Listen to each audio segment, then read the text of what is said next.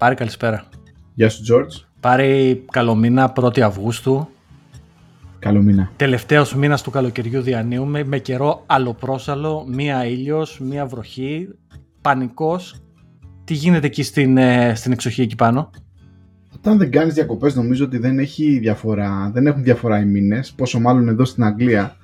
Ίσως μόνο μερικές μέρες όταν έχει ηλιοφάνεια και λες «Α, θα μπορούσα να πάω έξω να περπατήσω», αλλά όταν έχεις δύο μικρά μωρά παιδιά δεν μπορείς να πας ούτε έξω, βγαίνεις έξω στον κήπο, ας πούμε. Ναι, έξω στον κήπο. Πόρτες.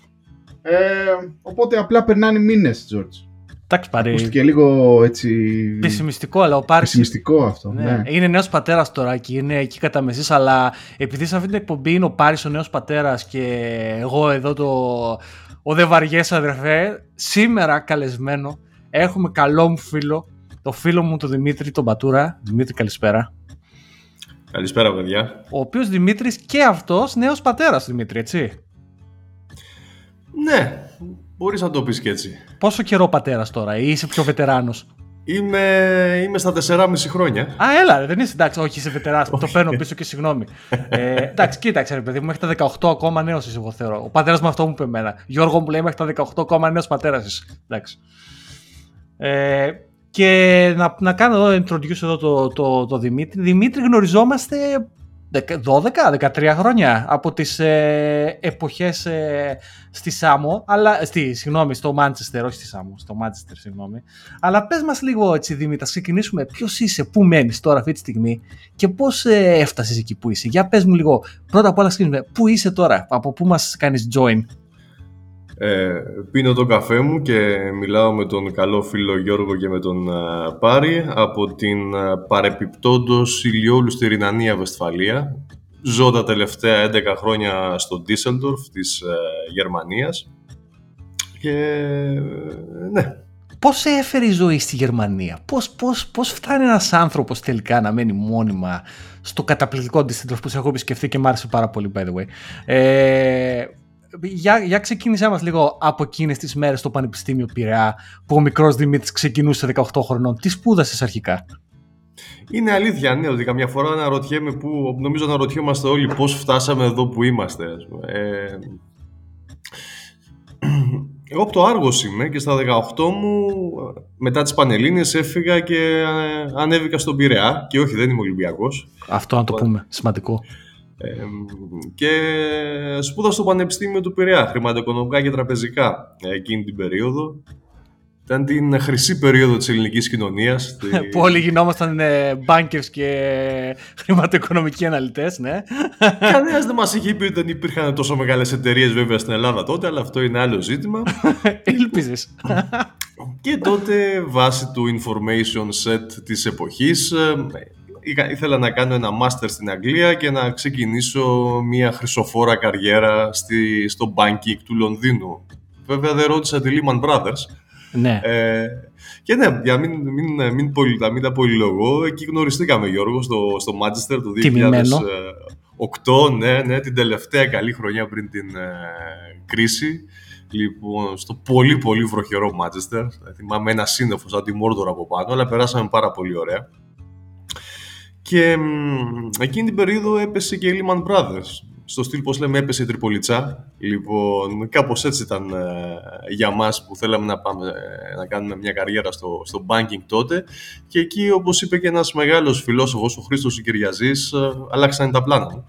Αλλάξανε. Λοιπόν, και προσπάθησα να βρω έναν ε, κλάδο στον οποίο θα μπορούσα να χρησιμοποιήσω το πτυχίο, τις γνώσεις, τα εργαλεία, τη λογική, τα οποία είχα διδαχθεί στις σπουδές μου και στο Manchester και στον uh, Πειραιά, αλλά να μην είναι banking and finance. Και κάπως στο ψάξιμο κατέληξα στο energy trading. Και μ' αρέσει που το φέρνεις εκεί, γιατί ρε Δημήτρη, γνωριζόμαστε τόσο πολλά χρόνια και ποτέ δεν είχα το θάρρος στην πραγματικότητα να σε ρωτήσω, ρε φίλε, τι είναι το energy trading? Γιατί εγώ, ρε φίλε, να σου πω την αλήθεια, γιατί είχαμε για παράδειγμα μία, δεν ξέρω αν συμφοιτήτρια με τη Δέσπινα την Τρυπηλιώτη, που ήταν και αυτή από το, από το Πανεπιστήμιο Πειραιά και trader επίσης. Της Δέσποινας το trading το καταλάβαινα λίγο παραπάνω. Είναι αυτά τα χρηματοοικονομικά προϊόντα, τέλος πάντων μπορώ να κατανοήσω κάπως ένα χρεόγραφο. Την ενέργεια. Πώς την κάνεις trading, ρε φίλε? Τη βάζεις πάνω σε ένα φορτηγό και την πας από την Γερμανία στη Σουηδία, δηλαδή. Πώς, εξήγησέ το λίγο αυτό. Τι είναι το energy trading? Καταρχήν δεν ήξερα ότι γνωρίζεις τη Δέσποινα την Τρυπηλιώτη, μια εξαιρετική παλιά συμφοιτήτρια, εξαιρετική επαγγελματία και υπέροχο άνθρωπο, την ε, Δέσποινα. Και bad guys, ε, bad guys εδώ πέρα, την είχαμε φιλοξενήσει πριν μερικά επεισόδια και έχουμε σκοπό να την ξαναφέρουμε τη Δέσποινα, μας τα ξαναπεί άλλη μια φορά, έτσι, να, τα, να τα εμπεδώσουμε. Δεν το ήξερα, όχι, όχι, είναι φοβερή Δέσποινα, είναι φοβερή.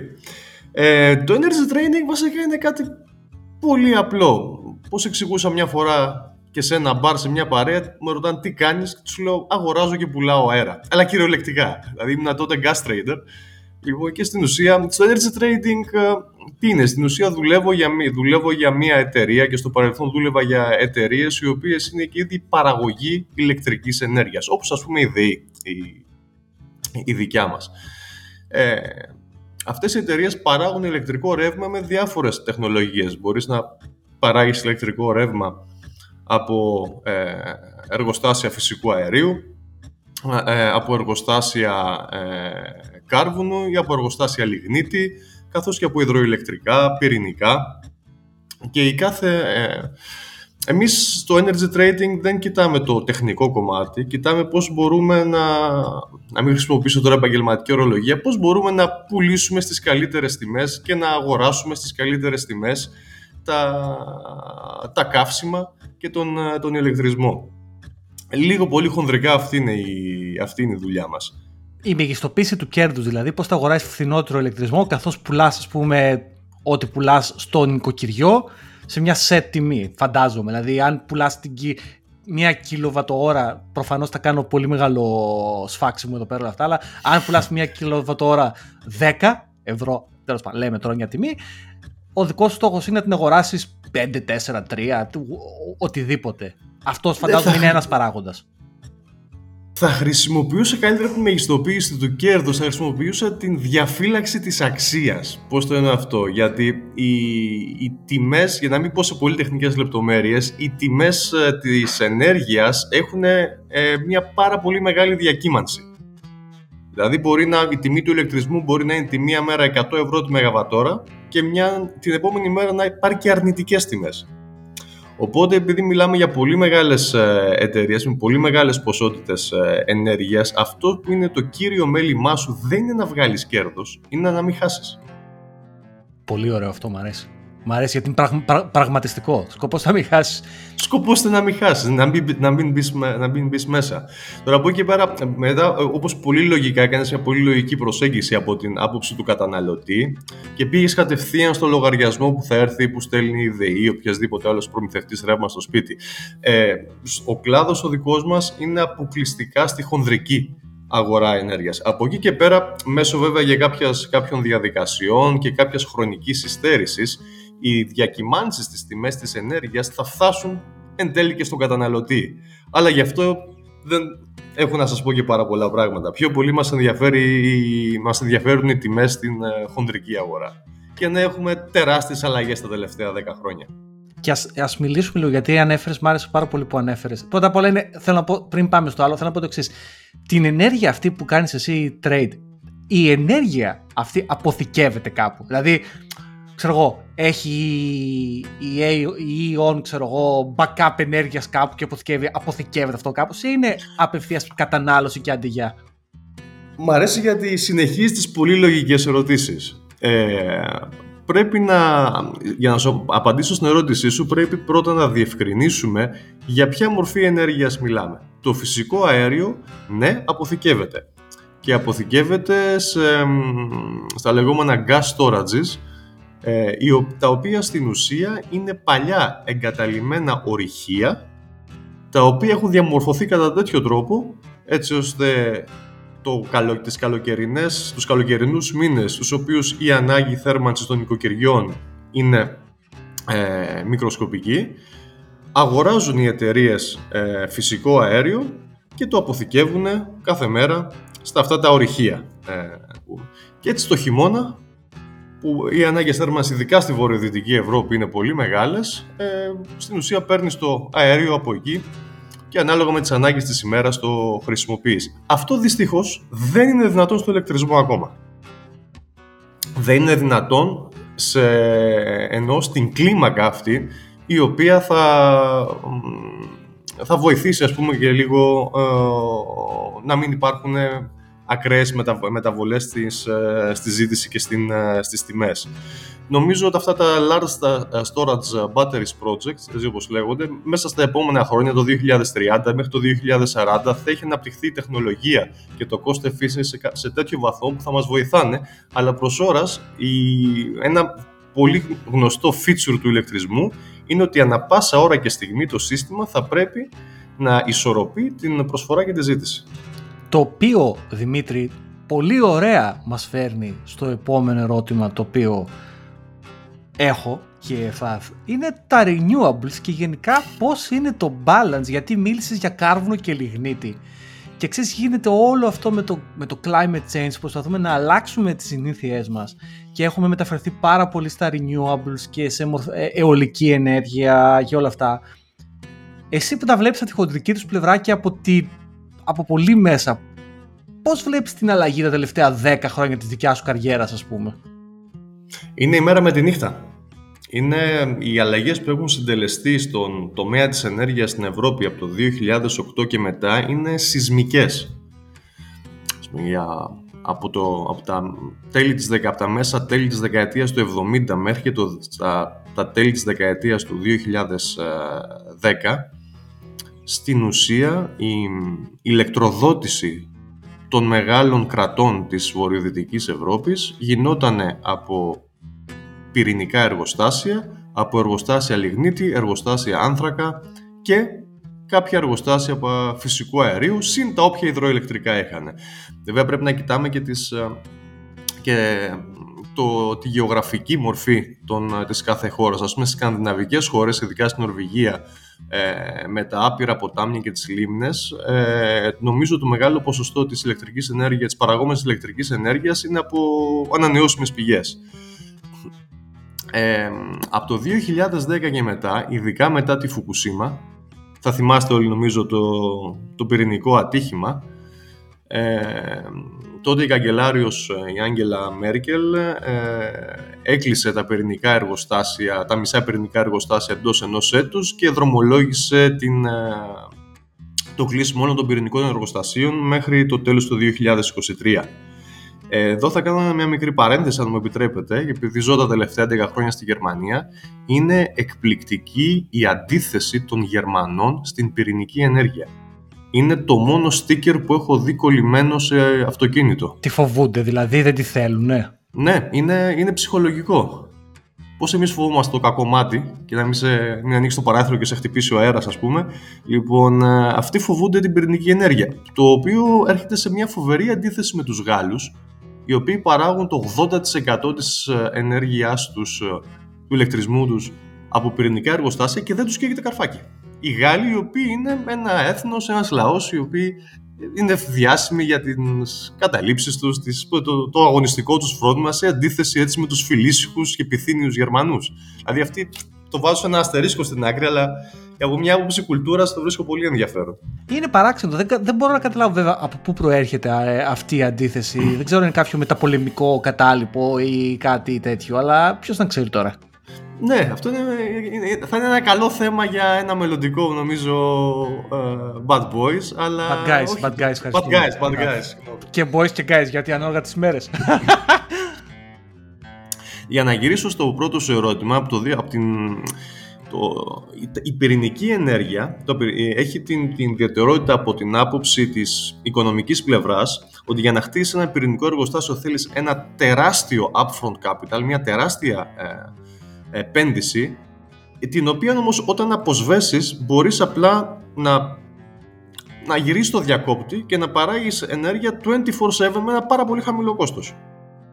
Λοιπόν, και όλες αυτές οι μορφές παραγωγής ενέργειας μέχρι το δύο χιλιάδες οκτώ είχαν το χαρακτηριστικό ότι ήταν, σύμφωνα με την ορολογία του Energy Trading, dispatchable. Τι σημαίνει αυτό? Ότι εσύ ως χειριστής, ως άνθρωπος, αποφάσιζες πότε ήθελες να παράγεις ενέργεια. Οπότε κοίταζες τη ζήτηση από την κοινωνία μέσα στην ημέρα, τη βιομηχανία, από τις επιχειρήσεις και από τα νοικοκυριά, οπότε εσύ μπορούσες λίγο πολύ να, με μια σχετική ευκολία να ματσάρεις τη ζήτηση χρησιμοποιώντας τις υπάρχουσες ε, τροφοδοτικές ε, πηγές. Βέβαια, και το, η κάθε πηγή είχε τα δικά της χαρακτηριστικά. Ας πούμε, την πυρηνική ενέργεια δεν είναι flex, δεν ήταν flexible, δεν μπορούσε να, να, να, να ανοικοκλείσει το διακόπτη, για να το πω πάρα πολύ χοντρικά. Δεν ακούγεται απλό αυτό, Δημήτρη, να πω την αλήθεια. Ε. Δεν θα ήθελα να το δοκιμάσω κιόλας. Λοιπόν, από την άλλη, ας πούμε, το, το κάρβουνο, ο λιγνίτης, το λιγνίτης έχει ένα πολύ χαμηλό κόστος εξόρυξης, οπότε ε, οικονομικά είναι, είναι αρκετά lucrative. Να, απλά, you switch on uh, the power plant and it produces. Αυτό. Απλά είναι, δεν είναι τόσο ευέλικτος. Απ' την άλλη, τα εργοστάσια φυσικού αερίου είναι πολύ ευέλικτα. Δηλαδή μπορείς να τα ανοίξεις και να τα κλείσεις ανά πάσα ώρα και στιγμή. Οπότε όλο αυτό δεν ήταν, δεν ήταν ιδιαίτερα δύσκολο να καλύψεις τις ενέργειες, τις ανάγκες της κοινωνίας σε ενέργεια. Από το δύο χιλιάδες δέκα και μετά όμως αλλάζει το πράγμα. Και αλλάζει δάρδιν, έτσι, ειδικά με, τη, με, με τα εργοστάσια αυτά που κλείνουν και τα λοιπά, φαντάζομαι δεν έχεις πια αυτό το, την πυρηνική ενέργεια που λες είναι dispatchable και έχεις τώρα άλλα πράγματα. Ναι, γιατί από τη μία βέβαια έχουμε το πρόβλημα με την αλλαγή του ε, κλίματος ε, παγκοσμίως και οι κυβερνήσεις έχουν προσπαθήσει να βρουν έναν τρόπο να, ε, να ανταπεξέλθουν σε, αυτές τις, σε αυτά τα προβλήματα. Από την άλλη ε, μιλάμε για μια τεράστια αλλαγή στο, στο προφίλ το οικονομικό και, τον, και, τον, και το πώς θα καλύψουν τις ενεργειακές ανάγκες, γιατί όσο περισσότερο όσο, περισσότερα ηλιακ, όσο περισσότερη ηλιακή ενέργεια και όσο περισσότερο αιωλική ενέργεια βάζεις στο σύστημα, τόσο μεγαλώνει και η αβεβαιότητα του πότε θα ε, λάμψει ο ήλιος και του πώς θα μπορέσουμε να καλύψουμε τη ζήτηση όταν έχουμε είτε πάρα πολύ άνεμο είτε καθόλου άνεμο. Δεν το λέω ως κάτι κακό αυτό, απλά σου δημιουργεί μια σειρά προβλημάτων τα οποία δεν υπήρχαν και δεν μπαίνω καν στο τεχνικό κομμάτι με το πώς ανταποκρίνεται το, το grid, το, ε, το σύστημα μεταφοράς ηλεκτρισμού. Λοιπόν, σε αυτά δεν είμαι ειδικός, ένας μηχανικός θα μπορούσε να εξηγήσει καλύτερα. Εγώ το κοιτάω μόνο το, το οικονομικό κομμάτι. Και να, το οποίο βέβαια είναι, κάνει και τη δουλειά ενδιαφέρουσα πολύ. Να πω κάτι σε αυτό το σημείο, όπως και νομίζω εδώ αρχίζουμε και έχουμε παράλληλους βίους τώρα εδώ πέρα, λίγο με το banking, έτσι. Γιατί τώρα ουσιαστικά αυτό που περιγράφεις είναι ένα unpredictability, το οποίο ενέχει ένα ρίσκο και φαντάζομαι λοιπόν ότι και στο energy trading πρέπει να υπάρχει κάποιο risk management, έτσι. Σίγουρα θα υπάρχει κάποιο, δεν, δεν ξέρω αν αυτός ο όρος για σας είναι σημαντικός, υπάρχουν αναλυτές ρίσκου κτλ. Αλλά... Βέβαια, βέβαια, όχι, έχει πολύ καλή ερώτηση ε, Γιώργο. Ε, το, το, η δομή, το οργανόγραμμα, να το πω αλλιώς, ενός τυπικού energy trading house έχει πάρα πολλές ομοιότητες με αυτό μιας investment bank, ενός private equity fund, από την άποψη ότι υπάρχει το front office, το οποίο παίρνει όλες τις εμπορικές αποφάσεις, υπάρχει το back office, το οποίο ε, βοηθάει στο, σε κομμάτια finance, accounting, ε, settlements, ε, με, όπως και η ορολογία, όπως θα καταλαβαίνετε, είναι σχεδόν one-to-one με αυτή του banking. Και βέβαια είναι πάρα πολύ σημαντικό το κομμάτι του risk managers. Δηλαδή υπάρχουν risk managers, risk analysts και υπάρχει και μία, θα έλεγα από άποψη jobs, ένα πάρε δώσε με το banking. Δηλαδή υπάρχουν αρκετοί, ειδικά στο risk. Υπάρχουν, δηλαδή έχω αρκετούς συναδέλφους, αρκετούς risk analysts που ξεκίνησαν την καριέρα τους σε μία τράπεζα. Μάλιστα. Οπότε για να γυρίσουμε λοιπόν πάλι στα, στα renewables και να γυρίσουμε πάλι λίγο στην αιωλική ενέργεια και στην ε, ηλιακή ενέργεια, όλο αυτό το unpredictability που περιγράφεις, ας πούμε, και δημιουργείται σίγουρα στο δικό σου, πώς καλύβεται αυτή τη στιγμή? Φαντάζομαι με λιγνίτη, κάρβουνο και φυσικό αέριο, έτσι, αλλά έως πότε? Έως πότε, αυτή είναι μια πολύ καλή ερώτηση. Το πρόβλημα, αυτό είναι καθαρά προσωπική μου άποψη. Το πρόβλημα είναι ότι... Συγγνώμη παρένθεση για να, σε, για να σε εντάξουμε λίγο στο concept των bad guys. Αυτές απόψεις, το οποίο είναι trademark Paris, αυτό πάρει, πώς τη λέμε αυτή την άποψη? Βοήθα λίγο την κατάσταση λίγο να πούμε.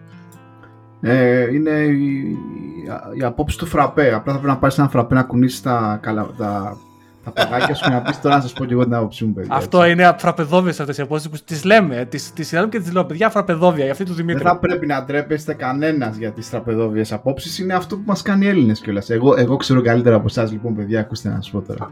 Με τη μόνη διαφορά ότι ο Δημήτρης ξέρει καλύτερα από εμάς γιατί κάνει ένα energy trading. Οπότε για πες. Πάρη, καταρχάς θέλω να σου δώσω συγχαρητήρια γιατί επιβεβαιώνεις μια άποψή μου στην οποία το καφενείο it's the biggest institution of Greek public life και έχω ένα μεγάλο σεβασμό. Ναι, ναι, ναι. ε, ναι, πώς, πώς καλύπτουν το unpredictability. Το πρόβλημα για μένα και είναι... Και ο σπότε, έτσι, ο σπότε με το λιγνίτι και το κάρβουνο και όλα, το φυσικό αέριο, το, το, ο σπότε νομίζω είναι το μεγαλύτερο ερώτημα. Με το σπότε θα χρησιμοποιούμε αυτά τα εναλλακτικά. Θα... Ξέρεις, βασικά νομίζω ίσως το ερώτημά μου, Δημήτρη, ξέρεις ποιο είναι. Πότε θα μπορεί το renewable να είναι εκατό τοις εκατό, ας πούμε, να καλύπτει όλες τις ανάγκες μας και να μειώσουμε το unpredictability σε τέτοιο βαθμό που να μην χρειάζεται πλέον να πάμε σε λιγνίτη, κάρβουνο και φυσικό αέριο? Ε, δύσκολο να σου πω. Για μένα η προσωπική μου άποψη είναι ότι αυτό που λες θα γίνει εκατό τοις εκατό όταν τα large batteries project θα έχουν οριμάσει σε τέτοιο βαθμό ώστε να μπορείς να αποθηκεύεις ενέργεια σε τεράστιες ποσότητες εκεί. Τι σημαίνει αυτό? Ότι αν φυσάει πάρα πολύ κάποιες μέρες στην Ευρώπη, παράγεται τόση πολύ ενέργεια την οποία αυτή τη στιγμή δεν μπορούμε να τη διοχετεύσουμε στο, στο σύστημα. Αν μπορούμε να βρούμε έναν τρόπο να τη βάλουμε στις, στις, στα batteries και να μπορούμε να τη διοχετεύσουμε στο σύστημα όταν υπάρχει έλλειμμα, τότε έχουμε λύσει ένα πολύ μεγάλο πρόβλημα. Αλλά ακόμα δεν είμαστε εκεί. Και δεν θα είμαστε εκεί για τα επόμενα δέκα με δεκαπέντε χρόνια σίγουρα. Τώρα από εκεί και πέρα είναι... Ε, οι πολιτικές αποφάσεις έχουν οδηγήσει σε ε, τεράστιες αποσύρσεις από την αγορά ε, εργοστασίων ε, από κάρβουνο και λιγνίτη στη βορειοδυτική Ευρώπη και νομίζω μέχρι το δύο χιλιάδες είκοσι, από το, τουλάχιστον στη Γερμανία, από το δύο χιλιάδες είκοσι τέσσερα και μετά νομίζω θα υπάρχει μόνο ένα coal power plant. Οπότε και το πρόβλημα για μένα είναι ότι η απόσυρση capacity από την αγορά, η απόσυρση ε, λιγνητικών μονάδων και μονάδων άνθρακα γίνεται πιο γρήγορα από όσο εισάγονται νέα capacity στα renewables. Δηλαδή ο ρυθμός απόσυρσης είναι πολύ μεγαλύτερος από το, από το ρυθμό ε, εισρωής και πιστεύω ότι μεταξύ του δύο χιλιάδες είκοσι τρία είκοσι τέσσερα και δύο χιλιάδες είκοσι πέντε υπάρχει ένας κίνδυνος να δούμε πολύ ακραίες τιμές ηλεκτρισμού. Αυτό είναι πολύ Ευρώπη. Ενδιαφέρον που λες, εκ των έσω κιόλας. Ουσιαστικά βαδίζουμε σιγά σιγά σε μια πολύ λεπτή κόκκινη γραμμή όπου το τι παράγουμε και το τι καταναλώνουμε αρχίζουν να φτάνουν ίσο προς ίσο βασικά. Έτσι, ναι. Δηλαδή αυτό και νομίζω από το είκοσι επτά και μετά, όταν πλέον θα έχουν μπει αρκετές μονάδες renewables, αρκετές, αρκετά μεγαβάτ renewables στην αγορά, αυτό το πρόβλημα θα αρχίσει να αμβλύνεται. Αλλά φοβάμαι ότι θα έχουμε κάποιο μικρό θέμα στη βορειοδυτική Ευρώπη τα επόμενα χρόνια. Γιατί δεν είναι μόνο η Γερμανία η οποία ακολουθεί αυτή την πολιτική, η οποία είναι πρωτοπόρος. Ο γερμανικός όρος είναι Energiewende, που σημαίνει αλλαγή στην ενέργεια. Λοιπόν, αλλά είναι και χώρες όπως το Βέλγιο, όπως, όπως εμ, η Ολλανδία. Και θα σας δώσω και άλλο ένα, άλλο ένα data, ότι αυτή τη στιγμή ο μεγαλύτερος αρρωγός σταθερά παραγόμενης ενέργειας στην Ευρώπη είναι τα πυρηνικά εργοστάσια της Γαλλίας. Εάν εκλείψουν τα πυρηνικά εργοστάσια της Γαλλίας, we have a very big problem. Αυτό είναι πολύ ενδιαφέρον. Ε, πολύ ενδιαφέρον. Δεν είμαι σίγουρος η Βρετανία τι κάνει. Είμαι σίγουρος ότι έχει ακόμα πυρηνικά εργοστάσια η Βρετανία που παράγουν ενέργεια. Και είμαι και επίσης σίγουρος ότι έχει αρκετό ναι, έχει. φυσικό αέριο. Η Βρετανία ήταν ιδιαίτερα επιθετική από την αρχή στο να δημιουργήσει επιπλέον κόστη σε, όσους είχαν, σε όσες εταιρείες είχαν εργοστάσια παραγωγής από, από, άνθρα, από άνθρακα. Δηλαδή έβαλε, υιοθέτησε από το δύο χιλιάδες δώδεκα νομίζω ένα, λέγεται ένα carbon price floor, να κάνω ένα βήμα πίσω. Ε, από το δύο, νομίζω από τις αρχές του δύο χιλιάδες έχει εισαχθεί ένα σύστημα ε, στην Ευρώπη, το European Union Emissions Trading Scheme, στο οποίο η εκπομπή ενός τόνου διοξιδίου του άνθρακα παίρνει μία τιμή και η τιμή αυτή πρέπει να πληρωθεί. Σαν φόρος δηλαδή, σαν... σαν... Δεν είναι ακριβώς, είναι σαν έναλτι. Φόρος, δεν είναι φόρος, γιατί η τιμή αυτή διαπραγματεύεται στις, στις αγορές.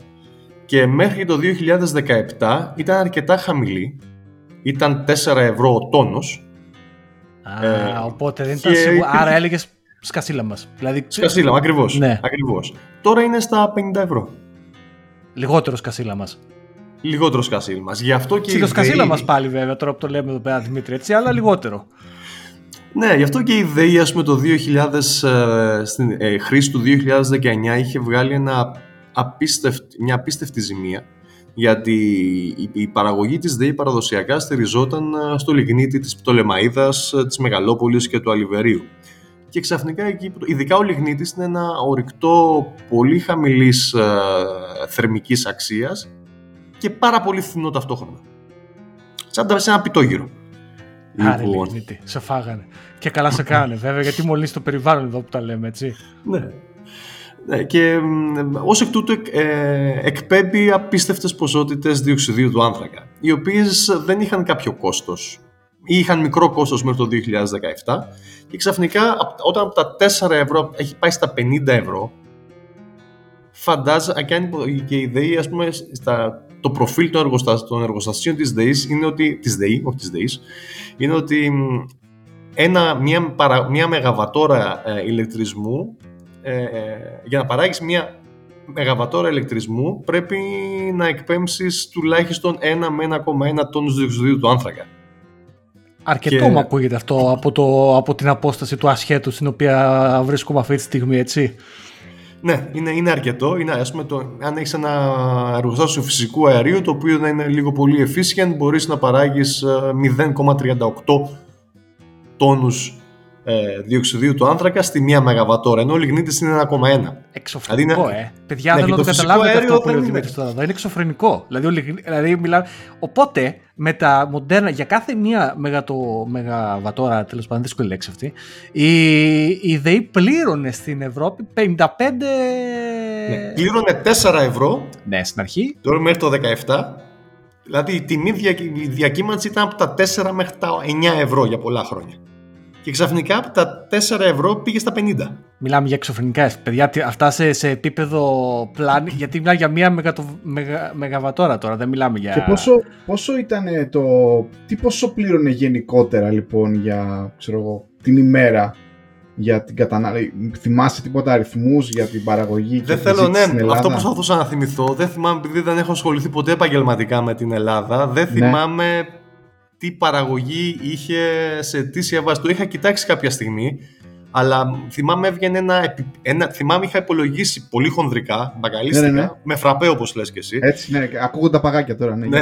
Είχα υπολογίσει το επιπλέον κόστος που θα είχε η παραγωγή της ΔΕΗ από την αύξηση της τιμής των, διοξυδι... των δικαιωμάτων εκπομπής άνθρακα, και μου βγαίνει γύρω στο μισό δις ευρώ. Τι λες ρε φίλε.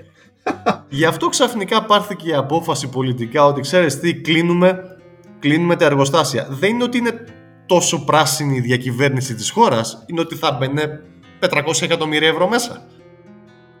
Ωραία, να σε ρωτήσω κάτι τώρα και για να, να κάνω μια παραπομπή σε βιντεάκι του Αμάν που, που, που, που του λένε πώς περνάς εσύ και λοιπά, και λέει με το Πασόκ είναι όλα τέλεια και που μένεις, εγώ ζω στη Γερμανία ρε φίλε που είναι όλα τέλεια. Λοιπόν, υπό αυτό το πρίσμα, λοιπόν, ως ένας ακόμα, πες ότι είσαι τέτοιο, είσαι στο, σε, στο βιντεάκι αυτό του Αμάν, με τον Καλυβάτση, λοιπόν, που ζει στη Γερμανία. Ε, στην Ελλάδα έχει δημιουργηθεί, δεν ξέρω, ίσως έχει γίνει και λίγο πολιτική συζήτηση, και γενικότερα στην Ελλάδα και στο ελληνικό Twitter τα τελευταία χρόνια, ό,τι και να γίνεται παίρνει και μια πολιτική χρειά, δεξιά, αριστερή, κεντρώη, δεν ξέρω εγώ τι. Ε, υπάρχει γενικότερα ένα cancel culture. Τι λέει ο ένας, θα πούμε το αντίθετο. Ωραία. Ε, αυτό με τον λιγνίτη είχε γίνει, έχει γίνει θέμα και υπάρχουν ακόμα φωνές που λένε ότι, ας πούμε, μας, ε, πώς να το πω, ε, μας παίρνουν, όχι μας παίρνουν, μας αφαιρούν το δικαίωμα να εκμεταλλευτούμε τον εθνικό μας πλούτο, που προφανές τα έχει κάπου, έχει η Ελλάδα λιγνίτη αρκετό και τα λοιπά, και μας κλείνουν τα, τα εργοστάσια και τα λοιπά, και ενώ οι άλλοι στην Πτολεμαΐδα πεθαίνουν, ας πούμε, δεν ξέρω εγώ τι, από τα emissions ή δεν ξέρω εγώ τι. Ποια είναι η άποψή σου γενικά, σωστά πρέπει να πεθάνουν αυτά τα εργοστάσια? Φραπεδόβια άποψη, έτσι, και δεν, εντάξει, δεν, δεν ε, είσαι Ε, δεν είναι πολιτική άποψη αυτή, είναι μια άποψη συζήτησης. Όχι, κατάλαβα, κατάλαβα πώς το λες και είναι... Μακάρι να ήταν μόνο πολιτική, Πασόκ, Νέα Δημοκρατία, καφενείο, μακάρι να ήταν μόνο εκεί. Το πρόβλημα για μένα, και θα πάω ένα βήμα πίσω, είναι λίγο φιλοσοφικό. Και, και έχει να κάνει με την μεγάλη συναισθηματική, το μεγάλο συναισθηματικό attachment που νιώθει ο οποιοσδήποτε πολίτης όταν ξεκινάει και μιλάει με την ενέργεια. Θα θυμόμαστε όλοι το φαινόμενο Γκρέτα Τούνμπεργκ πριν, πριν σκάσει η πανδημία του κορονοϊού. Ε, το πρόβλημα μου περιέγραψε τώρα μια, μια άποψη η οποία λέει ότι όντως δεν μας αφήνουν να, να χρησιμοποιήσουμε τις, ε, τις εθνικές μας, τα εθνικά μας assets για να βελτιώσουμε τη ζωή μας. Ναι, δεδομένου από την πλευρά αυτή υπάρχει ένα δίκιο. Γι' αυτό που προσπαθώ και λόγω θέσης ε, προσπαθώ να είμαι όσο πιο objective, όσο πιο αντικειμενικός γίνεται. Τι σημαίνει αυτό? Η κάθε μορφή ενέργειας έχει τα θετικά και τα αρνητικά. Δεν έχει εφευρεθεί ακόμα το αεκίνητον, όπως λεγόταν, το οποίο θα παράγει ενέργεια ες έι ι χωρίς κανένα οποιοδήποτε κόστος.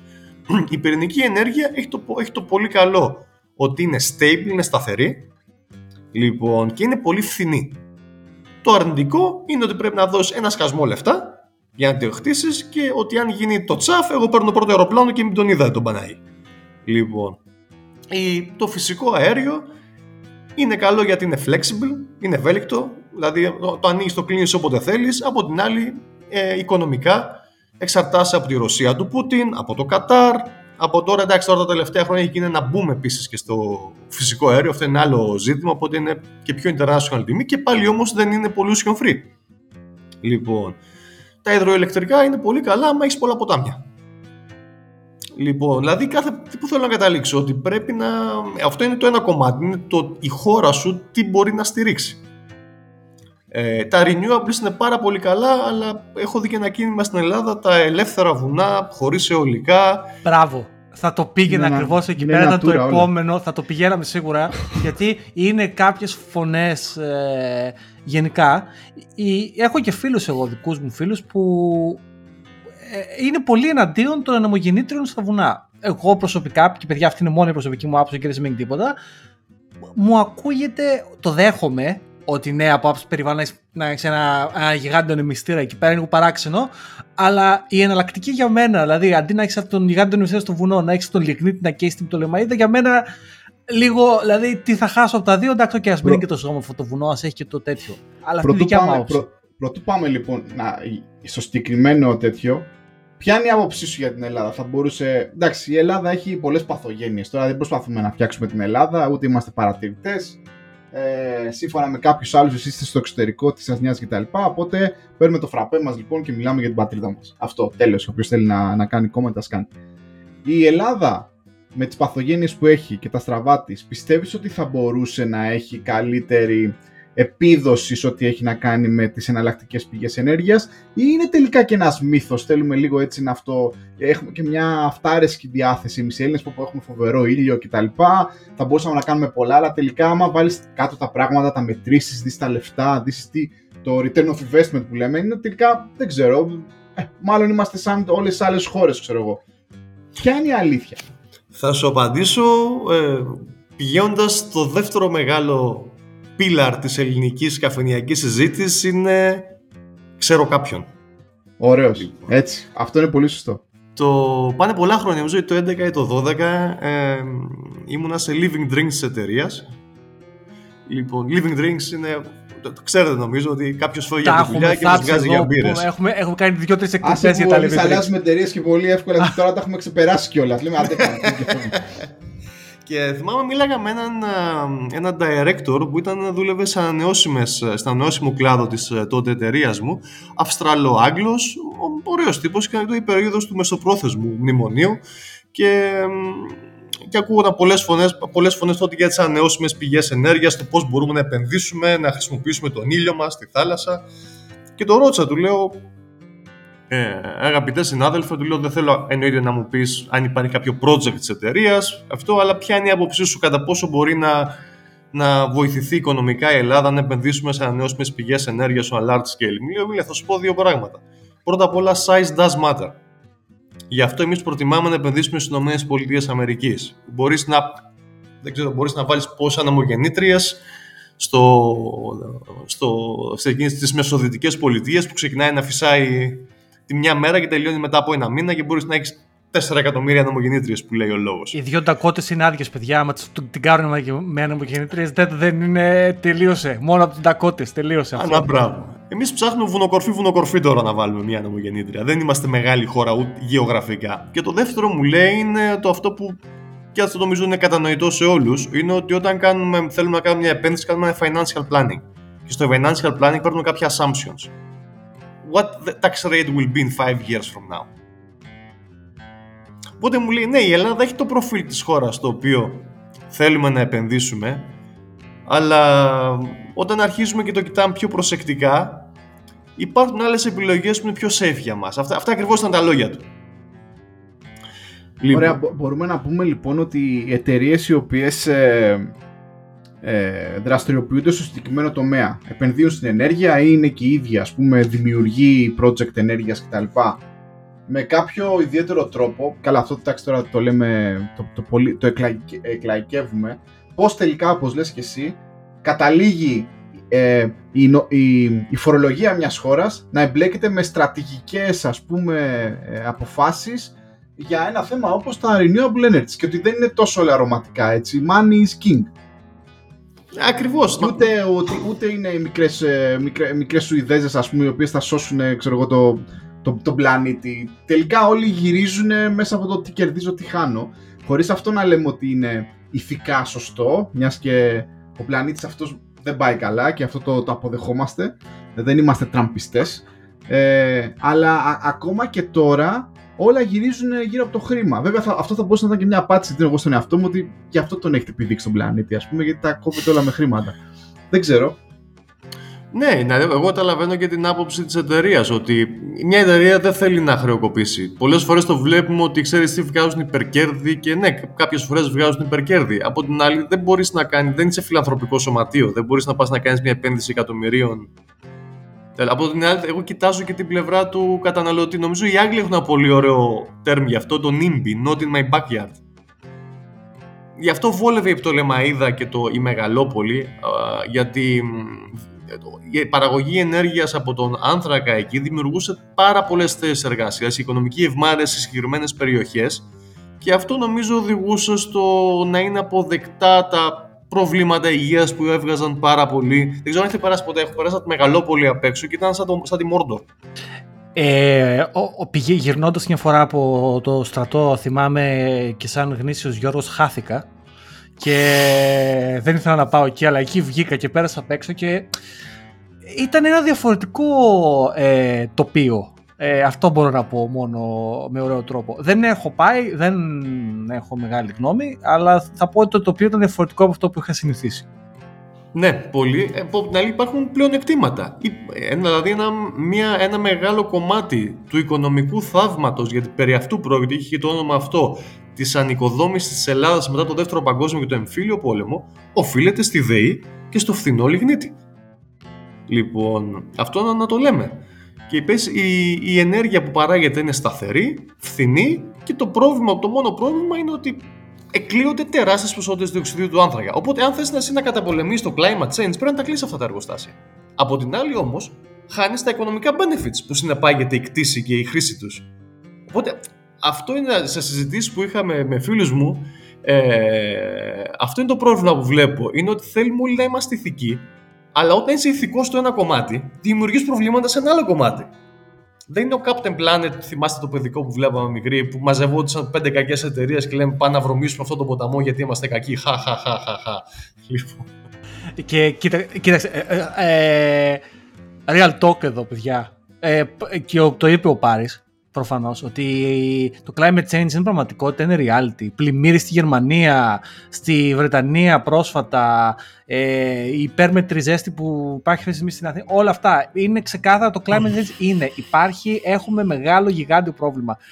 Αλλά αυτό επίσης που είναι πραγματικότητα, υπάρχουν και άλλα realities. Τα realities του economic growth, το, το sustainability μιας χώρας, το, της ανεργίας που έχουμε βιώσει όλοι οι Έλληνες και ειδικά εν μέσω της κρίσης. Όλα αυτά. Και εκεί είναι η δυσκολία. Πώς θα κάνεις αυτά, πώς θα βάζεις απάνω σε μια ζυγαριά και εσύ τα ζυγείς ε, και τα βγάζεις δικαιοσύνη. Εγώ αναρωτιέμαι όμως, στις μέρες μας τελικά, προφανέστατα, εγώ και εσύ Γιώργο δεν είμαστε ειδικοί, ο φίλος μας είναι ειδικός παραπάνω, αλλά θα το κάνω πιο γενικό. Υπάρχει, υπάρχει κάποιο ρεύμα ή τέλος πάντων υπάρχουν λαμπρά μυαλά εκεί πέρα που είναι κάπου στη μέση, δηλαδή που ουσιαστικά προσπαθούν να υλοποιήσουν αυτό που θα λέγαμε ας πούμε ε, κλιματικό αλλά και financial sustainability. Ε, αντί, γιατί προφανέστατα έχουμε εξάρσεις δημοσιότητας από βλάκες, του στυλ αρνητές ας πούμε του, της κλιματικής αλλαγής, όπως έχουμε και αρνητές του, του COVID κτλ. Από την άλλη έχουμε και εξάρσεις όμως, ξέρω εγώ, σαν τη μικρή Σουηδέζα ας πούμε, η οποία εντάξει ναι, περνάει το μήνυμά της κτλ. Εμένα με κριτζάρει λίγο αυτό το κοριτσάκι κτλ. Και όλο αυτό το, το κίνημα υπάρχουν, ε, υπάρχουν λαμπρά μυαλά, προφανώς τα λαμπρότερα από εμάς κύριοι, οι οποίοι προσπαθούν να λύσουν το πρόβλημα πραγματιστικά. Δηλαδή και να, και να βελτιωθεί ας πούμε η κατάσταση στην κλιματική, αλλά και προφανέστατα και οικονομικά να είναι sustainable για κάποιες κοινωνίες, χώρες ή οτιδήποτε. Νομίζω ναι πάρει, και αυτό δεν ξέρω αν υπάρχουν τα λαμπρά μυαλά όπως λες, αλλά όπως είπα και στην αρχή, από το δύο χιλιάδες δέκα και μετά έχουν γίνει γιγαντιές αλλαγές. Αλλαγές σε μια κλίμακα οι οποίες αν το έλεγες δέκα χρόνια πριν θα σου λέω ότι να μην είναι εφικτό να γίνουν σε οκτώ εννέα χρόνια. Δηλαδή, όταν μιλάμε για την ηλεκτροδότηση της βιομηχανικά ανεπτυγμένης και πληθυσμιακά μεγάλης βορειοδυτικής Ευρώπης, και στην ουσία έχουν βγάλει εκτός συστήματος τα εργοστάσια του άνθρακα μέσα σε οκτώ εννέα χρόνια, έχουν γίνει πολύ μεγάλες αλλαγές, οι οποίες βέβαια ξεκινάνε από την πολιτεία. Η πολιτεία ήταν αυτή που θέσπισε την, στην ουσία το φόρο, όπως είπε ο Γιώργος, ε, εκπομπής ε, άνθρακα, και οι εταιρείες μετά είναι αναγκασμένες να αναπροσαρμόσουν τα δεδομένα τους, τις τακτικές τους, το πώς κυνηγάνε την κερδοφορία βάσει των νέων δεδομένων, το οποίο δεν είναι καθόλου απλό. Το, το, ας πούμε, το market capitalization των μεγάλων εταιριών ενέργειας το δύο χιλιάδες οκτώ, δεν θυμάμαι ακριβώς από πόσο, ήταν σε τρία εκατομμύρια ε, ευρώ, και το δύο χιλιάδες δεκαέξι είχε μειωθεί στο μισό, είχε χάσει την αξία τους στο μισό. Να είναι ανθρωπικό νομιστήμα, είχα διαβάσει. Το, θα μου πεις, θα λυπηθείς μεγάλες εταιρείες. Όχι, δεν θα τις λυπηθείς, αλλά από την άλλη δεν είναι και οι, οι κακές κυρίες, να το πω και έτσι. Οπότε η πολιτεία θεσπίζει, οι εταιρείες ακολουθούν, και υπάρχουν πλέον, σίγουρα θα έχετε κάνει κάποιο podcast για αυτό, ένα κάρο νεοφυείς εταιρείες, ένα κάρο startup, τα οποία προσπαθούν να βρουν νήσεις και να βοηθήσουν και αυτά στην, προς την σωστή σε εισαγωγικά κατεύθυνση, προσπαθώντας παράλληλα να βγάζουν κέρδος. Μια πολύ καλή μου φίλη από την Κένια είχε φτιάξει ένα startup και προσπαθούσε να πουλήσει από συναρμολογημένα και παλιά εργοστάσια της Ευρώπης στις αναπτυσσόμενες χώρες της Αφρικής. Κοίτα, κοίτα δες ρε φίλε, δεν φτιάχνουν τελικά όλοι applications, να πούμε, για, για μεταφορά χρημάτων. Άκου να δες. Ε, θέλω λίγο να το... Πολύ, πολύ ωραία. Βέβαια, να πω και κάτι, είναι λίγο controversial. Ε, αν ε, αυτό τώρα είναι, δεν, η κουβέντα, είναι, η ερώτηση που θα κάνω είναι, δεν χρήζει απαντήσεως, είναι πιο πολύ φιλοσοφική, αλλά αναρωτιέμαι αν τελικά όλες οι εταιρείες παραγωγής ενέργειας και όλα τα σχετικά με την ενέργεια ε, από ιδιωτικά γινόταν δημόσια και πιο κεντρικά διαχειρίσιμα, μήπως τελικά θα λύναμε το πρόβλημα το ότι πρέπει να επιβιώσει και η εταιρεία.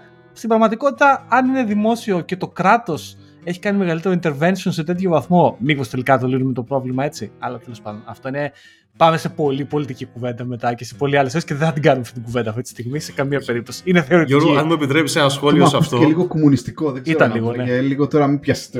Όχι, όχι, παιδιά, μην πάμε εκεί. Πες. Είναι ένα σχόλιο μόνο, νομίζω, δεν ξέρω αν το έχω πει. Πάντως από το δύο χιλιάδες δεκατέσσερα έως το δύο χιλιάδες δεκαεννέα ήμουν δημόσιος υπάλληλος.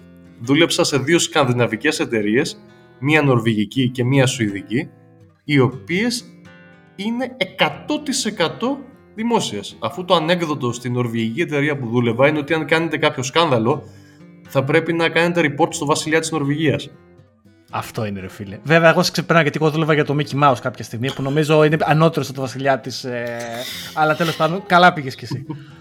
Και μας είχαν πάει στο, μας είχαν πάει στο Όσλο να μας κάνουν τους νέους εταιρείας, θυμάμαι το δεκαπέντε, για να μας κάνουν μια παρουσίαση, ένα presentation για το τι ακριβώς κάνει η εταιρεία, και μας μίλησε ο, ο σι ι ο, ο οποίος γίνεται appointed από την Νορβηγική Βουλή. Και μας είπε, ναι, είναι καθαρά εκατό τοις εκατό δημόσια, και μας είπε ότι είμαστε, υπαγόμαστε στο κράτος, κάνουμε report στο κράτος, το σκοπός μας είναι να μεγιστοποιήσουμε το κέρδος. Ήταν ξεκάθαρος. Ε, Νορβηγία τώρα όμως, ε. Ναι, αλλά μου κάνει φοβερή εντύπωση. Οπότε είναι μια, ένας κρατικά ελεγχόμενος οργανισμός, ο οποίος στην ουσία το κράτος του λέει, ο Υπουργός Οικονομικών της Νορβηγίας του λέει, οκ, okay, σου δίνω εκατό δραχμές, εκατό κορώνες, τι έχουν εκεί πέρα. Λοιπόν, το, στην αρχή της χρονιάς φέρε μου εκατόν δέκα στο τέλος. Πώς θα τις φέρεις, δικό σου θέμα. Και κάπως έτσι, παιδιά, έκλεισε η κουβέντα. Ο Δημήτρης είπε, καπιταλισμός μπρο, αυτή είναι η φάση, accept it. ε, λοιπόν, ε, θέλω να πάρω ένα άλλο θέμα, μια και λέμε για τα renewables και όλα αυτά. Γίνεται όλη αυτή η κουβέντα και την είπες και εσύ, ότι πώς οι μπαταρίες ε, για, το... για την αποθήκευση όλης αυτής της ενέργειας, για τα ηλεκτρικά αυτοκίνητα τα οποία τώρα έχουν γίνει νέο reality κτλ. Και υπάρχει αυτή η κουβέντα κατά πόσο είναι πραγματικά πράσινες, green, ας πούμε, η, η παραγωγή μπαταριών, ας πούμε, με το, με το λίθιο και όλα αυτά, και κατά πόσο όντως πραγματικά βελτιώνουμε την κατάσταση, και ίσως, ξέρω εγώ, θα έπρεπε να κοιτάμε σε άλλου τύπου λύσεις για αποθήκευση της ενέργειας. Όσο αφορά το research και την καινοτομία στον τομέα της αποθήκευσης ενέργειας, ποιο είναι το trend? Είναι μόνο οι μπαταρίες ή υπάρχουν και άλλα πράγματα που δεν τα ξέρουμε και δεν είναι τόσο straightforward?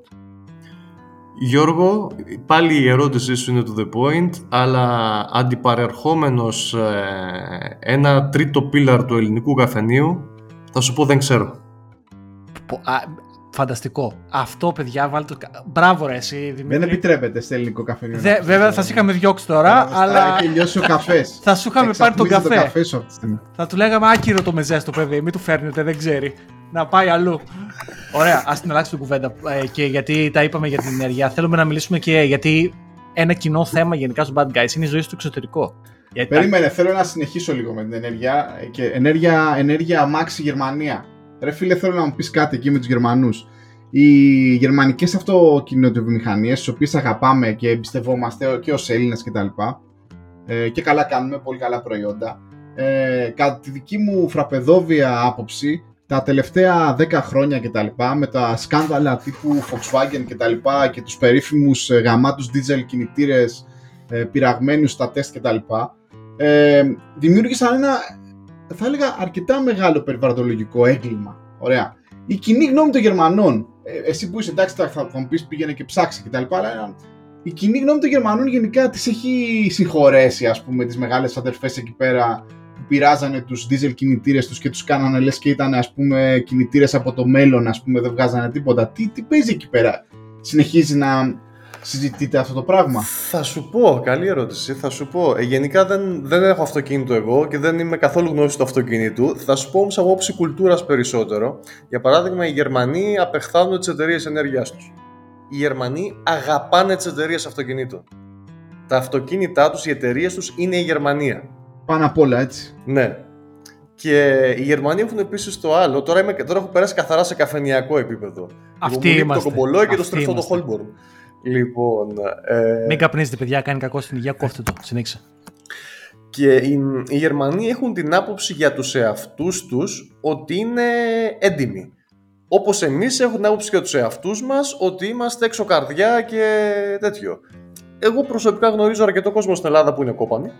Και γνωρίζω και, και στη Γερμανία, είχα μια, είχα μια αντιγνωμία σε, πάλι σε ένα, με φίλους Γερμανούς, όταν, τους, όταν μου είπαν ότι όντως εμείς οι Γερμανοί είμαστε earnest και τέτοιο, και τους ανέφερα ένα προς ένα παραδείγματα που ανέφερες και εσύ, συν τη Siemens, συν αυτό, αυτό και λίγο προβληματίστηκαν. Τους χάλασες τη ζάχαρη, ρε Δημήτρη. Βέβαια, ναι, να, ναι, πω, ναι, να ναι. πω εγώ θέλω να πω για το, για το, για, για το πόσο δυνατός είναι ο Δημήτρης που κάνει αυτό, να δώσω ένα inside information στο κοινό μας. Ε, ο Δημήτρης είναι πολύ χαρούμενα παντρεμένος με Γερμανίδα. Συνέχισε. Βεβαίως. Ναι, έχουμε όλοι, δηλαδή, κάθε λαός έχει μια άποψη για τον εαυτό του. Κάποιες φορές τα data ε, έρχονται να αναιρέωσουν αυτή την άποψη. Λοιπόν, νομίζω ήταν ένα μεγάλο πλήγμα στον ψυχισμό των Γερμανών, όχι τόσο για τις εταιρείες, αλλά τόσο στο ότι τις εταιρείες βλέπουν τους εαυτούς τους.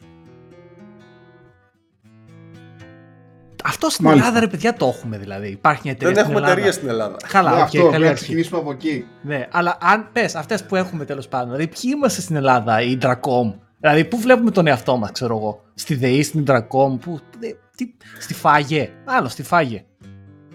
Πού βλέπουμε τον εαυτό μας στην Ελλάδα. Αυτό θα είναι φοβερό θέμα για επόμενο podcast, νομίζω.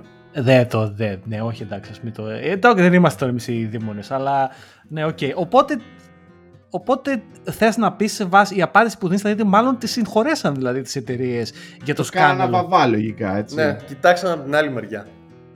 Ε, τώρα τα, τα, τα τελευταία χρόνια οι εταιρείες αυτές προσπαθούν τώρα να γίνουν ε, ε, πρωταθλητές ό,τι έχει να κάνει με την ανάπτυξη ε, υβριδικών και ηλεκτρικών αυτοκινήτων και νομίζω ότι η Γερμανία είναι μια χώρα την οποία θα δούμε μεγάλα άλματα, ίσως και κατά, κατά ένα ποσοστό προσπαθούν να ξεπλύνουν για αυτή την τροπή, ας πούμε, οι οποίοι diesel κινητήρες τους ακόμα είναι έξω και ακόμα πολλούνται σε διάφορες εταιρείες και τις χρησιμοποιούν και, Ιτα... και γαλλικές και άλλες εταιρείες ό,τι έχουν κάνει ε, μαζί ε, συνεργασίες.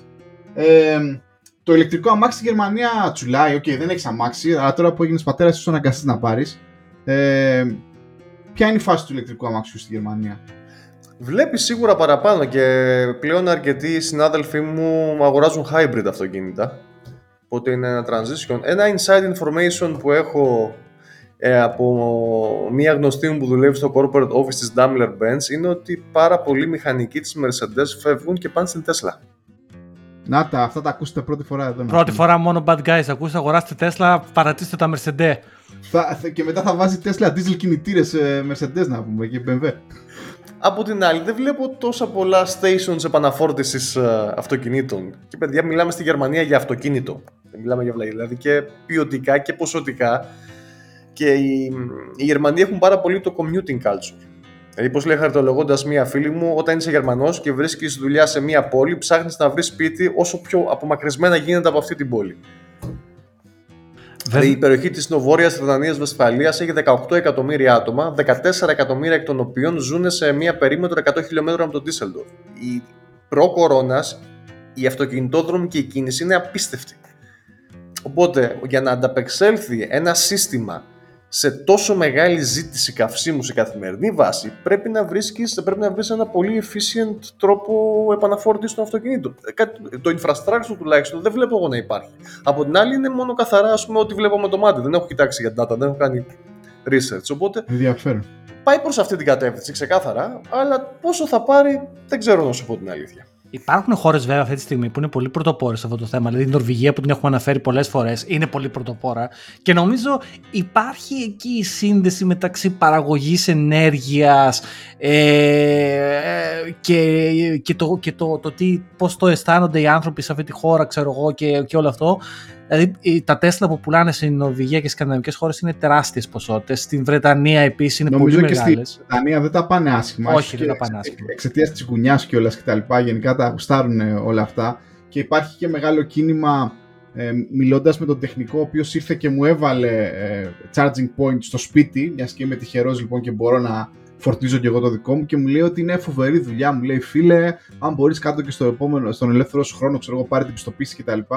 Γιατί πηγαίνουν και τρέχουν και βάζουν μπρίζες τώρα ε, και φορτιστές ε, παντού. Ε, το οποίο, εντάξει, αυτό έχει, ένα, αυτό έχει ένα φοβερό ενδιαφέρον γενικότερα. Γιατί με ρώταγε και ένας γνωστός τις προάλλες στην Ελλάδα, ας πούμε, ξέρω εγώ, μου λέει: σκέφτομαι να αλλάξω πάκι μου, μου λέει τι να κάνω. Του λέω: ξέρω εγώ, πήγαινε κάνε καμιά πιστοποίηση για να βάζεις μπρίζες για, ξέρω εγώ, για αμάξια κτλ. Μου λέει: υπάρχει κάτι τέτοιο. Του λέω: δεν έχω ιδέα, αλλά ψάξω το. Του λέω: γιατί θα, θα είναι σημαντικό τα επόμενα χρόνια. Και γενικά. Και γενικά για νέους ανθρώπους. Ε, γιατί σε αυτή την εκπομπή ξέρεις, κάνουμε αυτό το εξής εμείς, Δημήτρη. Έχουμε φέρει πολλούς φανταστικούς ανθρώπους. Εσύ, η Δέσποινα, ε, πάρα πάρα πολλούς καλούς ανθρώπους, πραγματικά. Ε, αλλά όλοι ξέρεις, είμαστε λίγο πολύ σε αυτό το intersection μεταξύ τεχνολογίας και finance και, και τα λοιπά. Παιδιά, υπάρχουν δουλειές εκεί έξω, οι οποίες είναι πάρα πολλά λεφτά και είναι χειρονακτικές εργασία και είναι και δουλειές όπως είναι μηχανική αυτοκινήτων. Πρόσφατα έπεσα, πρέπει να το ξανάπα γιατί μου είχε κάνει τρομερή εντύπωση. Bricklayer στη Βρετανία καθαρίζει το μήνα σχεδόν οκτώ χιλιάδες λίρες καθαρά. Παιδιά, μιλάμε για τρελά ποσά, δεν τα βγάζεις αυτά εκτός αν είσαι director σε καμιά τράπεζα. Και ο άνθρωπος, εντάξει, είναι μέσα στον ήλιο, βάζει τούβλα. είναι τόσοι λίγοι αυτοί που το κάνουν αυτό το πράγμα που βγάζει πολλά λεφτά. Σας λέω πάτε, βάλετε τούβλα. Θέλω να πω υπάρχουν λύσεις. Λοιπόν, George, τώρα έχει έρθει η στιγμή για την πιο σημαντική ερώτηση της εκπομπής. Είναι η κλασική ερώτηση, Δημήτρη. Αν είσαι ακροατής ή όχι, δεν πειράζει. Λοιπόν, κλασική ερώτηση. Εγώ, βέβαια, επειδή από σπόντα έχω ζήσει λίγο Γερμανία, από σπόντα όμως, έζησα στο Λουξεμβούργο, αλλά πήγαινα και, και αγόρασα πράγματα στη Γερμανία, όπως κάθε μετανάστης στο Λουξεμβούργο πρέπει να κάνει. Ε, θέλω να μας πεις λίγο για το καλάθι της νοικοκυράς στη Γερμανία. Δημήτρη, πόσο κοστίζει ρε φίλε το σούπερ μάρκετ για μια οικογένεια σαν τη δικιά σου τώρα, έχεις ένα παιδάκι κτλ. Στην, ε, στη Γερμανία. Και μιας και μιλάμε για ευρώ, είναι κάτι το οποίο θα, ε, ξέρεις, θα συσχετιστούν και εύκολα οι, οι άνθρωποι που μας ακούνε στην Ελλάδα. Προφανέστατα θα το απλοποιήσουμε εντελώς, δεν θα μιλήσουμε προσωπικά για σένα κτλ. Αλλά να πούμε πόσο κοστίζει το καλάθι της νοικοκυράς. Θα σου πω δύο πράγματα. Το πρώτο είναι ότι δεν είναι τυχαία η επιτυχία των γερμανικών αλυσίδων σούπερ μάρκετ σε παγκόσμιο επίπεδο. Δεν είναι καθόλου τυχαία. Τη δεκαετία του δύο χιλιάδες η Walmart, η μεγαλύτερη εταιρεία σούπερ μάρκετ στην Αμερική, επιχείρησε να μπει στη Γερμανία, έσπασε τα μούτρα της και φύγε. Δηλαδή, να πούμε και τα θετικά των Γερμανών, είναι ότι η σχέση ποιότητας και τιμής που προσφέρουν τα γερμανικά σούπερ μάρκετ είναι φοβερή. Λοιπόν, δηλαδή όταν κατεβαίνω στην, στην Ελλάδα και πάω να ψώνω στο σούπερ μάρκετ, ας πούμε, για τη μάνα μου, για Μάσο, να κάνουμε διακοπές, παθαίνω με μικρό σοκ κάθε φορά όταν μου έρχεται ο λογαριασμός. Είναι τιμές ε... του Λονδίνου και για μας, έτσι. Δηλαδή, πάω καμιά φορά στο. Έχει την χάνει ένας Βασιλόπουλος, τέλος πάντων, εκεί κοντά που ποτέ είναι το premium σούπερ μάρκετ της χώρας, ξέρω εγώ. Και όποτε έχω μπει σε αυτό το Βασιλόπουλο, με σφάσει ρε παιδιά, πού είμαι, στο Marks Spencer και στο Waitrose, τι γίνεται, δηλαδή τέτοιες τιμές. Ε, δηλαδή, να, να, να, να σου πω και αριθμητικά παραδείγματα μηνιαία, γιατί κρατάω τα κόστη. Τώρα είμαστε μια οικογένεια, μια τριμελής οικογένεια, στην οποία εγώ είμαι, είμαι δύο μέτρα εκατόν δώδεκα κιλά, τρώω πολύ. Λοιπόν, σύν δεν είσαι ο μόνος, Δημήτρη, δεν είσαι ο μόνος. Άστα να πάμε. Συν της άλλης, και με την περίοδο της πανδημίας, όταν κοπήκαν οι εξόδοι, το σούπερ μάρκετ έγινε και μια μορφή, έτσι, εξόδου καθ' αυτή, οπότε ανέβηκε και το κόστος. Οπότε, έχοντας πει όλα αυτά, ε, μας φεύγουν νομίζω γύρω στα πεντακόσια με πεντακόσια πενήντα ευρώ το μήνα. Για, τρι... για κόστος σούπερ μάρκετ. Για τρία και μισό άτομα, γιατί εσύ πιάνεις για ενάμιση. Για τρία και μισό γιατί... άτομα, ναι. ακριβώς, ακριβώς, ακριβώς. Λοιπόν, σούπερ μάρκετ, λαϊκές, τα βάζω όλα μαζί. Ναι, ναι, ναι, ναι. Ε, και εμένα η δική μου άποψη αυτή είναι ότι τα... δεν, δεν υπάρχει μεγαλύτερη καταναλωτική ευχαρίστηση από το να πηγαίνεις, ας πούμε, σε γερμανικό σούπερ μάρκετ.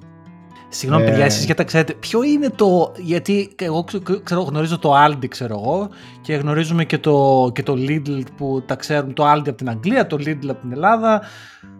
Ποιο είναι το premium σούπερ μάρκετ ή το σούπερ μάρκετ που ξέρεις, που, που λες, α, το καλύτερο γερμανικό σούπερ μάρκετ είναι αυτό. Ποιο είναι αυτό.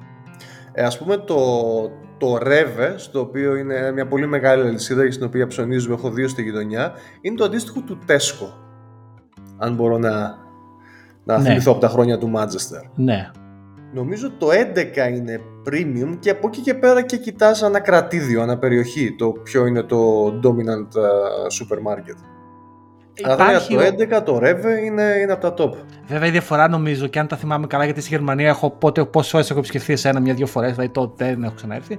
Ε, αν θυμάμαι καλά, υπάρχει η έννοια ακόμα του χασάπι π.χ. στη Γερμανία, έτσι δεν είναι, ή, ή κάνω λάθος, είναι σούπερ μάρκετ η φάση και υπάρχει το, ο, το νόημα του, του, με το ψωμί, ξέρω κτλ. Ψωνίζω, θέλω να σου πω ξεχωριστά, είναι όλα σούπερ μάρκετ όπως είναι στην Αγγλία. Όχι, είναι Ευρώπη. Η Γερμανία είναι Ευρώπη. Στην Αγγλία, ας πούμε, η Αγγλία δεν είναι Ευρώπη από την άποψη ότι δεν βλέπεις φούρνο. Λοιπόν, στη Γερμανία υπάρχουν φούρνοι, υπάρχουν και χασάπιδες, αλλά βέβαια είναι τα σούπερ μάρκετ έχουν τόσο μεγάλα offerings πλέον που πολλές φορές παίρνω κρέας από το σούπερ μάρκετ παρά από το, γιατί είναι one-stop shop. Θα σας πω και ένα, για μια μικρή ιστορία. Εγώ λόγω καταγωγής από την Αργολίδα είμαι μεγάλος φαν του αρνίσιου κρέατος. Ήθελα να το συζητήσουμε και... by the way αυτό, συνέχισε, για θα σου κάνω και ερώτηση. Και ένα φαγητό που δεν μπορείς να το βρεις σε εστιατόριο ελληνικό στο εξωτερικό και μου αρέσει είναι το αρνάκι φρικασέ.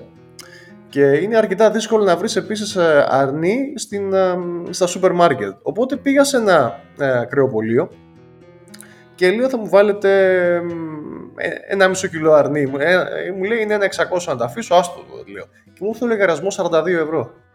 σαράντα δύο ευρώ για πόσο, ενάμιση κιλό είπες. Ναι, έπαθα, έπαθα σοκ. Γιατί είναι στα, στα γερμανικά σούπερ μάρκετ, είναι είδος πολυτελείας το αρνί. Εγώ πήρα χθες δύο μπριζόλες ε, μουσχαρίσκες από ένα premium, υποτίθεται καλά χασάπι. Συνολικά οι μπριζόλες ήταν εξακόσια γραμμάρια και ήταν τριάντα οκτώ λίρες, παιδιά. Ε, εντάξει, ρε George, να μου το παράκανες να πούμε και εσύ, ρε φίλε. Ε, ξέρεις πότε την καταλαβαίνεις τη βλακία που την έκανες? Στο ταμείο, φίλε. Γιατί πας στο χασάπι και βλέπεις και τη βλέπεις την μπριζόλα κόκκινη και ωραία και μπολική και λες πάρε φίλε, τι ωραία αυτή, βάλει δύο. Στο... Και πας στο ταμείο και σου ταράσει τριάντα οκτώ λίρες. Στο ε... επόμενο βήμα να πας και στο εστιατόριο του Τούρκου, του Salt Bay, να πούμε εκεί πέρα, να σου ρίξεις και το αλατάκι από πάνω να το γουστάρεις. Ναι, ναι, σου βάλει παιδιά... και, και χρυσό. Τα λάθη, τα λάθη έτσι θα καταλαβαίνεις στο ταμείο μόνο, γιατί δεν βλέπεις την τιμή. Σαν χαζός πόσο έχει το κιλό και λες, ε, δεν μπορεί. Ωραία ήταν η μπριζόλα, ε, αλλά την πλήρωσα δε όντως. Εγώ πάντως για αυτούς που μας ακούνε από την Αγγλία να πω ότι τα τελευταία δυόμιση χρόνια έχω σταματήσει να παίρνω ε, κρέας από το Τέσκο, μιας και αυτό είναι το πιο κοντινό μας κτλ. Και χρησιμοποιώ κάποιες φάρμες, online φάρμες, σίγουρα πληρώνω κάποιο premium, αλλά είμαστε σχεδόν έξι χρόνια τώρα στην Αγγλία. Τα πρώτα τρία χρόνια, εντάξει, προφανές τα λαχανικά κτλ. Δυστυχώς δεν μπορούμε να πούμε καλά. Σε αντίθεση με τη Γερμανία, που θυμάμαι όταν ζούσα στο Λουξεμβούργο και πήγαινα στο γερμανικό Lidl, βρίσκαμε ε, καρπούζια από την Ηλία και τρώγαμε το καλοκαίρι. Και πολύ ωραία ε, τέτοια και πολύ ωραία λαχανικά, γιατί από ό,τι ξέρουμε και από την Ελλάδα. Οι, οι Γερμανοί σούπερ, σου, σούπερ μαρκετάδες, ας πούμε, κάνουν τα καλύτερα deals και φροντίζουν να προωθούν στην αγορά τους με ό,τι βρούνε στην μεσογειακή αγορά. Και ήταν φοβερό γιατί στη Γερμανία έβρισκα καλύτερα λαχανικά. Εδώ στην Αγγλία άστα να πάνε. Δηλαδή και με τον Brexit να... τώρα είναι πρόβλημα, ε. Να μην το, το κάνουμε. Ναι, discount. Τώρα έχει γίνει ακόμα χειρότερο. Τώρα έχει γίνει ακόμα χειρότερο. Και ο μόνος τρόπος για να βρεις καλά λαχανικά στην Αγγλία, τουλάχιστον για εμάς που ζούμε εδώ στα περίχωρα του Λονδίνου ή και στο Λονδίνο, ήταν να επισκεφτείς τους λεγόμενους Τούρκους που έχουν αυτά τα ντέλι και τα μανάβικα. Δεν ξέρω, λογικά πρέπει να υπάρχουν και στην Γερμανία αντίστοιχα, γιατί υπάρχει και μεγάλο, μεγάλη εκεί πέρα έτσι, representation. Και μόνο αυτοί φέρνουν premium λαχανικά. Προφανές τα premium λαχανικά υπάρχουν στην αγορά της Αγγλίας, αλλά το, ο μέσος όρος του σούπερ μάρκετ δεν τα φέρνει έτσι κτλ. Οπότε ναι, ήταν, ήταν φοβερή αυτή η φάση.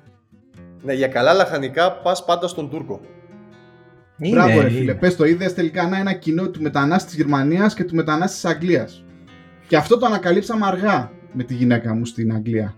Ε, έλλειψη εμπειρίας. Στην αρχή από εδώ από εκεί και μόλις μπαίναμε στα μανάβικά τους, επιτέλους τρώγαμε ξέρω εγώ, ντομάτα που είχε γεύση. Πάντως online φάρμα την παίζω και εγώ μπαλίτσα και η αλήθεια είναι ότι οι τιμές τους είναι σε επίπεδο...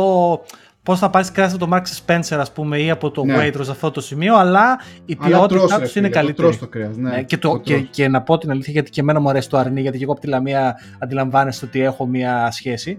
Ε, όποτε έχω πάρει κάτι ρολά και τα έχω κάνει κτλ., μόνο εκεί δεν μυρίζει το κρέας αρνίλα που λες Χριστέ μου, ας πούμε, τι είναι αυτό, που, αυτό πέθανε, δεν το σκοτώσαν, ξέρω εγώ.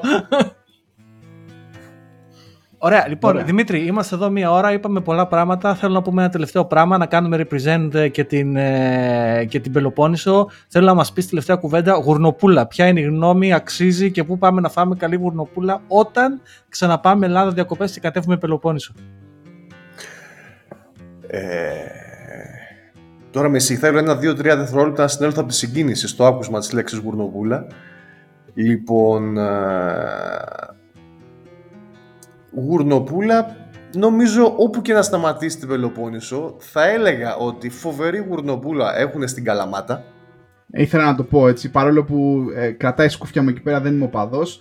Καλαμάτα, Μεσσηνία κτλ. Hardcore γουρνοπούλα.